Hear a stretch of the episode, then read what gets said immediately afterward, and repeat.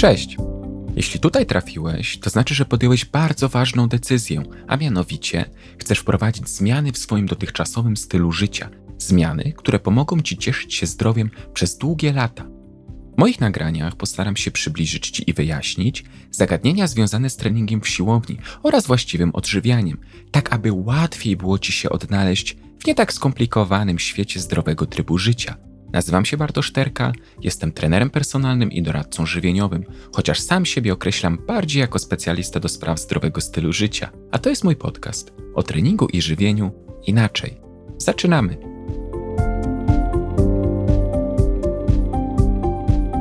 Każda trenująca osoba, jestem tego pewien, przynajmniej raz w ciągu swojej kariery sportowej doszła do momentu, w którym efekty treningów nie były do końca zadowalające, czy też oczekiwania były znacznie większe niż rezultat. Doskonale znam tę sytuację, ponieważ sam wielokrotnie borykałem się z tym problemem. Wiem również, że brak zadowalających efektów może powodować frustrację, a w skrajnych przypadkach nawet rezygnację z trenowania. Warto więc się zastanowić, czym może być to spowodowane. Jako pierwszy nasuwa się tutaj aspekt nieco psychologiczny, a mianowicie niecierpliwość. Zdecydowana większość chciałaby osiągać rezultaty już, najlepiej z dnia na dzień. Problem w tym, że to tak nie działa. Nawet kulturyści stosujący środki dopingujące potrzebują dużo czasu, aby wypracować rezultaty, które widzimy na scenie czy w mediach społecznościowych. W przypadku osób trenujących bez tak zwanego wspomagania, ten proces się wydłuża i to znacząco. Popularne powiedzenie mówi, że kształtowanie sylwetki to nie wyścig, to maraton. Jest w tym wiele prawdy. Dodatkowo, takie nastawienie na już może być spowodowane również podawanymi wszędzie gotowymi programami treningowymi, zamieszczanymi w czasopismach czy w internecie, które w założeniu gwarantują efekty w ciągu np. 30 dni albo nawet krócej. Moje ulubione „Jak wyrzeźbić brzuch w 14 dni”. Drugi aspekt jest nieco bardziej fizyczny. Mam na myśli to, że efekt, jaki osiągasz, uzależniony jest od wielu elementów, m.in. od odpowiednio ciężkiego treningu, właściwie dobranej diety oraz regeneracji po wysiłku.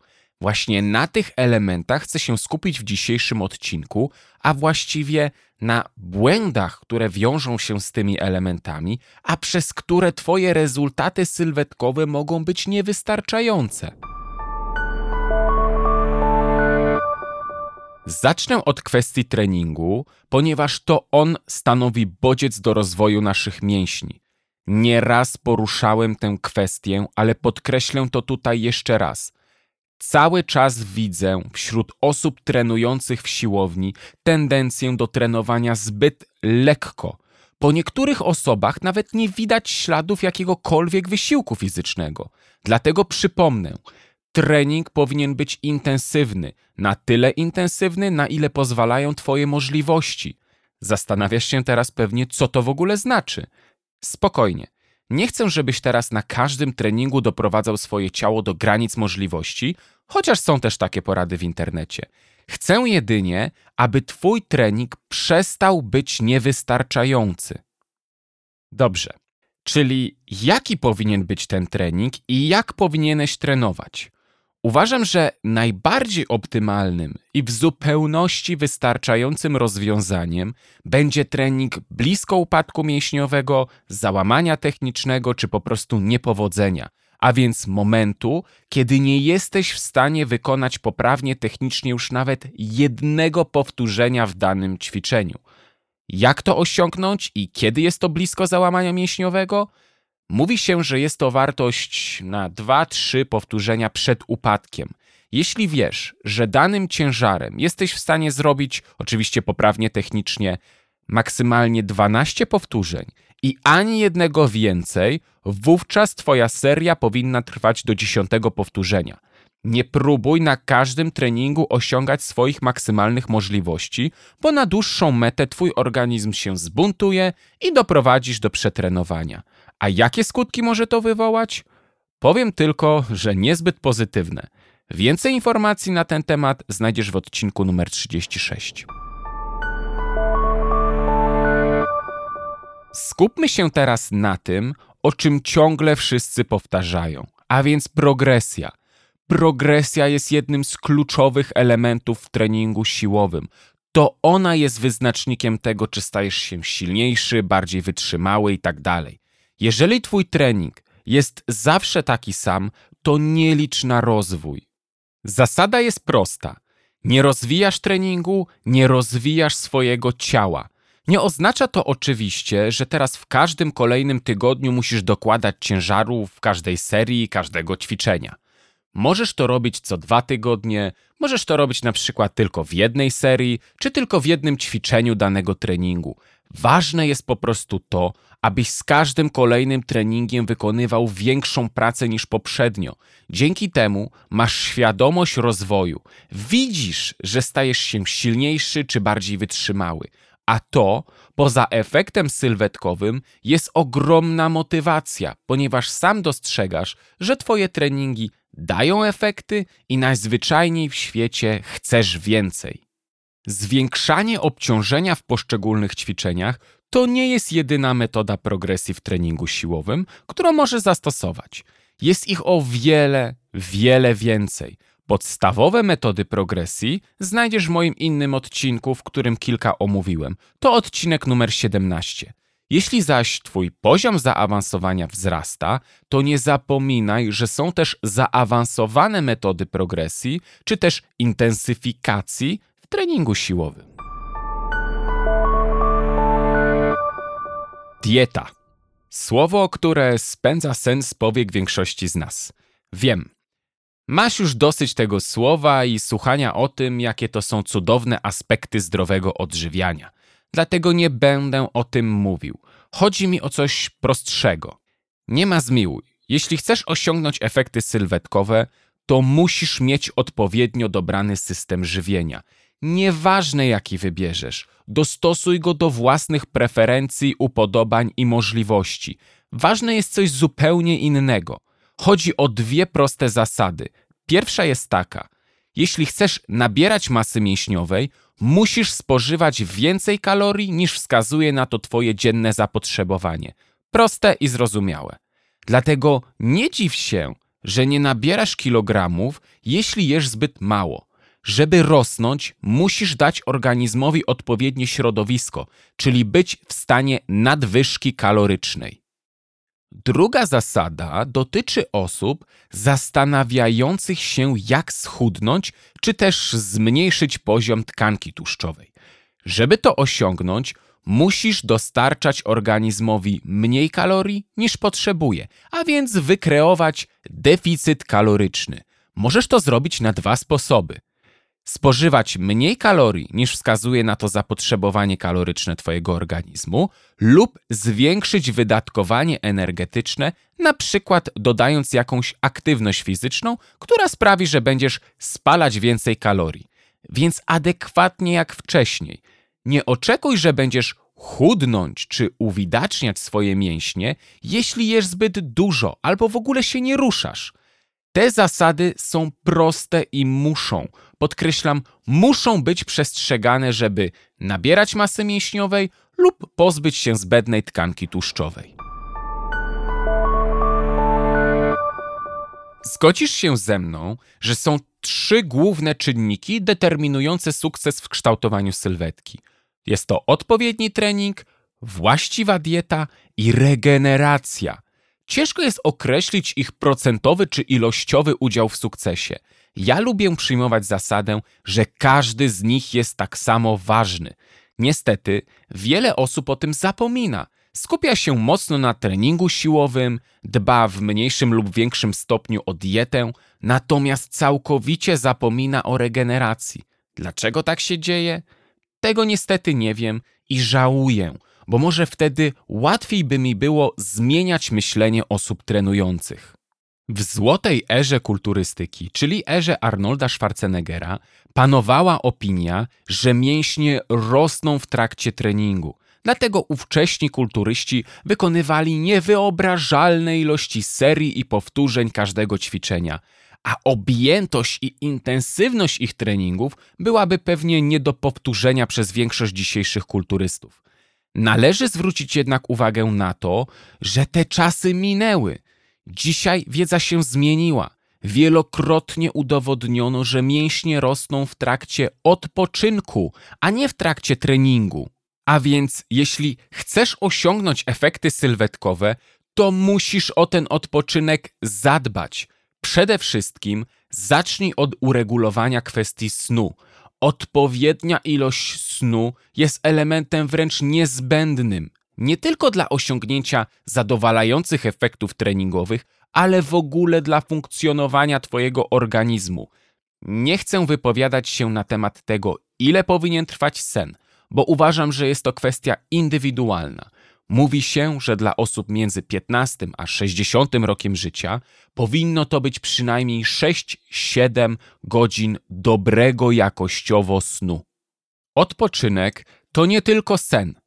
Aby wspomóc proces regeneracji, możesz wprowadzić do swojej tygodniowej rutyny np. sesję masażu czy sauny. Nie zapominaj również o aktywności rekreacyjnej, chociażby w formie spacerów.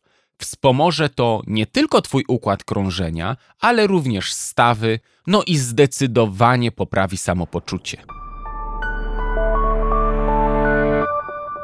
Jak już wiesz, jestem wielkim orędownikiem trenowania z zachowaniem właściwej techniki wykonywanego ćwiczenia.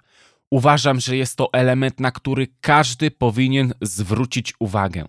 Osoby dopiero zaczynające swoją przygodę z siłownią szczególnie. Dlaczego? Po pierwsze, niewłaściwa technika ćwiczeń może doprowadzić do powstania dysproporcji sylwetki i dysbalansów strukturalnych.